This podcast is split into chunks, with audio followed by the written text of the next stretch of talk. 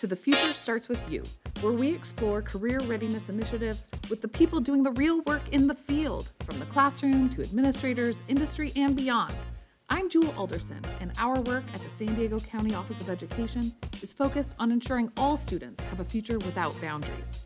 We're excited to have you with us today because, like the title says, the future starts with you. Today, we are at Mount Miguel High School and we are here talking to Harold Mumford. And uh, we're so excited to have you on. Thank you so much for joining today. Thank you for being here. I think it's a great opportunity to share what project based learning is all about. Fantastic. Well, let's kick it off and let you kind of introduce uh, where you're coming from. What do you teach now? Uh, what have you Mm-hmm. taught uh, over the years? And uh, what's your background in the industry that brought you into? CTE? Well, I'm an actual graduate from UCSD. Um, that was a long time ago. And during that period of time, I was had a four year internship with NASA as a um, basically a programmer in computer IT when we started with CP/M software a long time ago. And then two years into my internship, we switched to DOS. So I made a lot of databases. I actually helped um, in that program in, out at the Deep Space Network to codify documents so that they could be cross-referenced with um, the SOPs or their their their entire books and the actual um, blueprints. So I've been Hmm. in blueprints and doing that stuff for a long time, and also in databases since I was in college. I just was training to be a lawyer and got the call to be a teacher. I think that it ended up being a really great opportunity for me to come here. I was working with the with the early outreach program as a speaker, a guest speaker, and I would speak at all the high schools or many of the high schools around San Diego County to recruit kids to come to UCSD and uh, actually prepare themselves for college. Um, and it just kind of stuck on me that I was really good at it. And so I changed my plan. I used a scholarship. I am a Harcourt scholar. So I used my graduate scholarship and became a teacher. And here I am today. I teach English, social science, and engineering. I also have a bilingual credential. I was I was nationally credentialed as a bilingual educator for uh, ten years, um, and I just love to teach. So, how did I end up in engineering? It's all a serendipitous accident. but my most of my experience with engineering came through first robotics, which is the premier robotics program in the world. And I just kind of got sucked in once I saw how well students were learning in that program and how responsible and competent they became over a very short period of time. I was hooked on project lead, project um, project based learning. I also was introduced during that time to Project Lead the Way um, through my own children and them taking the curriculum at Patrick Henry High School. And again, very impressed by what they were being asked to do at a young age. And I really saw, like, oh, my kids can leave high school and be productive in college, get a job while they're in college, and actually work, you know. So I'm very much into competency and capacity. Um, school to career is something for my own life. I started working when I was 14, and it's never been disconnected from what I've been doing. So uh, it's it's why I'm here, and um, I'm fortunate enough to be able to take tests really well. so here I am. I'm a I'm an engineering teacher. the quality of an excellent teacher is your ability to take tests because uh, a lot of times you know those of us who are really successful in education we come back to become educators because our qualification to become them is often about taking tests uh, but we know that when it comes to industry tests are not the standard No. so uh, the fun thing is when we incorporate project-based learning we can really shift what it means to assess student learning and uh, give students uh, deliverables that don't need you to uh, fill C for the things that you don't need. So tell me a little bit about uh, some of the projects that you have enjoyed doing with your students the most over the years. Well, if you're this is a podcast, of course, but you're sitting in a 1.25 million dollar facility, and there are seven large CNC type machines in here, and the students built them. Oh, they, They- built the machines They themselves. came in crates, and we built them together. nice. So these tables that you're sitting at, I have six industrial tables in this room. Uh, students took them out of the box, put them together. That's what I did for the first year because um, that was the year before COVID, and Ah, it made sense that we would build this space. So um, personally, I do not like to do the work. I like to train students to do the work. So everything you see that is somehow modified or on uh, the whole place is modular. The every every piece of equipment is on wheels. That was all done or created or built by students. So I like to tell them, fire me, please. Get me out of the way. You guys do the work. I love it because uh, traditionally, as teachers, we are the owner of information. We distribute that information, and hopefully, uh, they receive enough information in order to take that test that we were talking about. Um, but in project based learning, uh, one of the biggest challenges is letting go of being the expert or sage on the stage. Uh, and so, maybe tell us a little bit about um, some of the things that your students have been able to do uh, in this in this space. Absolutely. Um, I look at myself as a mentor Mm. and and as a facilitator and a trainer. So I always build. I'm always building leadership into my program. Um, my student, I have a I have a classroom president for every class. I have project managers for every group. They come together. They build their team norms. They create whatever they're going to create within the constraints of the project that I'm dumping on them. I like to say I like to I like to dump a challenge in the middle of the room, um, have them select groups and have real clear leadership, and then I like to leave, so I'm not around during the whining, crying, complaining. And and and the truth is, I'm gonna dump a project or a problem in the room and let students solve it. So in this space, we build um, 40 pound robots. We build um, auto guided vehicles.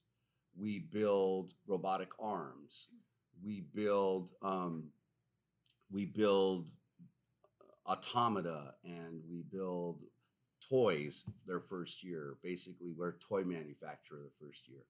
So they come in and they start getting into the space and they start making mistakes really, really quick with cheap materials. And then as they get grow in capacity and competence, um, their materials increase. Like I have hardwood, I have aluminum, I have things that they can use when I know they're not going to cost me a lot of money. But if we have to start with styrofoam, that's good enough for me. And that's the concept. They have to start. They have to start working. I would say by week three, um, they will be doing a project this week. This week, trying to rescue um, sick animals from the top of a hill, and they have to build a cable a cable system in the room, and they get like an hour and a half to do it. And just dumping the projects, I dump the constraints on them as well, and I leave it to them to figure it out, to iterate. Um, on the wall, it says we function by ideation, iteration, innovation, invention, and all of it needs to be done with intent. Those are words we should all live by, I think.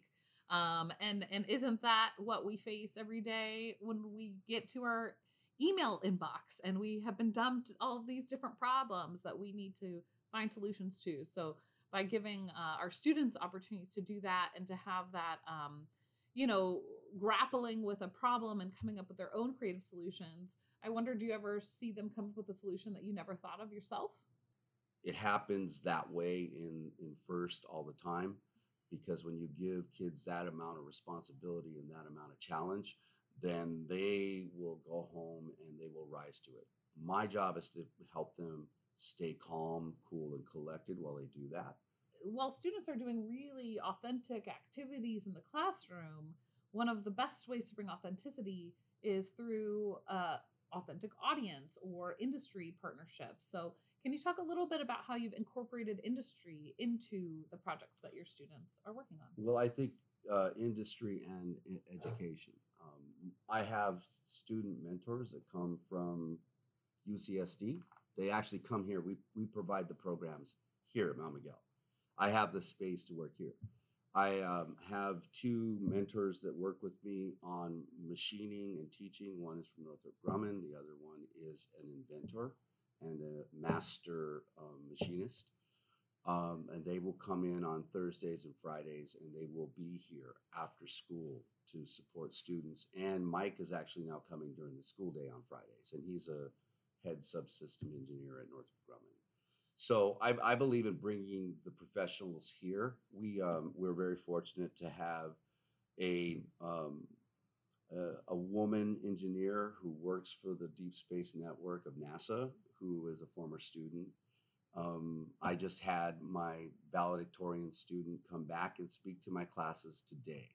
I think what I'm trying to do is create a very germane connection to this Mhm. place. People go and come back, and it's working right now. And I'm really only this is really my only second year doing it Mm. because we I started and we got hit by the pandemic, and even then, um, my goal was to grow my classes and fill them up, and they are now 95% full. Traditionally, are you using an open house as a student showcase opportunity as well with Yeah, uh, absolutely. projects? Absolutely, that's what it's. It's there for student leadership. Um, it's it's there to actually invite middle um, middle schools, but it, it's always about showcasing what the kids are doing at the time. Um, so I kind of want to pull that in. I want to make it um, again. I don't want to have fifty different events. I'm not checking boxes. I, I want to do something authentic, and the authentic way to do it is to do it all the time Absolutely. right? Like being public, being professional every day. And that's what I'm what I'm aiming for in this program because I get to build it from the ground up. That's what we're quickly becoming and um, adding more resources every day. Excellent. Yeah, I like you just mentioned something that's really interesting about recruitment and using those public exhibitions and middle schoolers uh, come over. Can you tell me more about that relationship with your middle schools and and how you entice them over to see your uh, exhibitions? We go to the middle school twice a year, and we Your we show our students or students you? no students Fantastic. students go to middle school twice a year. Um, I'm actually working this year to actually um, take a student group over there to build an AGV with classes at our our main feeder school, which is a STEM school. Um, we also participate every year in their STEM night, where our students go over and have a showcase of what we do here, but also in, have a, a robotics um, experience for the kids at three different levels. Is your first robotics program primarily after school, or is that part of the class, uh, or a little bit of both? It's it's both, and and it's also part of our outreach program too. So we have some Saturday sessions that the kids plan for everybody at Mount Miguel. We did a introduction to computer programming with UCSD Computer Science Outreach last year. Went it went really well. We're going to do that more than I think four times this year. Well, um, as we're wrapping up, I do want to ask you what your advice would be for a teacher who's interested in embracing project based learning in their class. My advice is do it. You're working too hard, and the kids aren't working hard enough. Most of the barriers that are in, that you believe are in the way of you doing project-based learning in your class are really fears that you might have personally of letting go. Um, this job is about letting go and having fun it also requires that you have really strong ears and really strong sense of of being able to read facial expressions so that you can hear what the kids are doing at all times and stay out of most of it but intervene immediately when the, the kids think i have some kind of superpower i said no i just hear i just hear things really well um, when you're making a mistake um, and you are constantly going to be building a culture. You're not going to be thinking about your subject at all. That should be done outside the class. That's those are the problems you create outside of this space. When you're in the classroom, you get an opportunity to just relate to kids and appreciate them for what they can bring. Any last things you want to share about project based learning or just the power of CTE? The power of CTE is incredible, but I'm going to argue uh, not it's not in itself. What what my secret sauce is is actually working with families and embracing families and and basically asking for their permission to challenge their kids in meaningful ways. I will meet with every family over the next two weeks. Well, Harold, this has been fantastic to have you on the podcast today. Uh, thank you so much for giving up your lunch for us. And uh, we look forward to seeing the amazing things coming out of your class in the future. Well, thank you, and I hope this helps. Thanks for joining us for another episode. If you have questions about this episode, career readiness in general, or would be interested in being a guest on the podcast, check out the show notes. We would love to hear from you. The work you are doing makes a real impact. So keep up the good work until next time, because as you know, the future starts with you.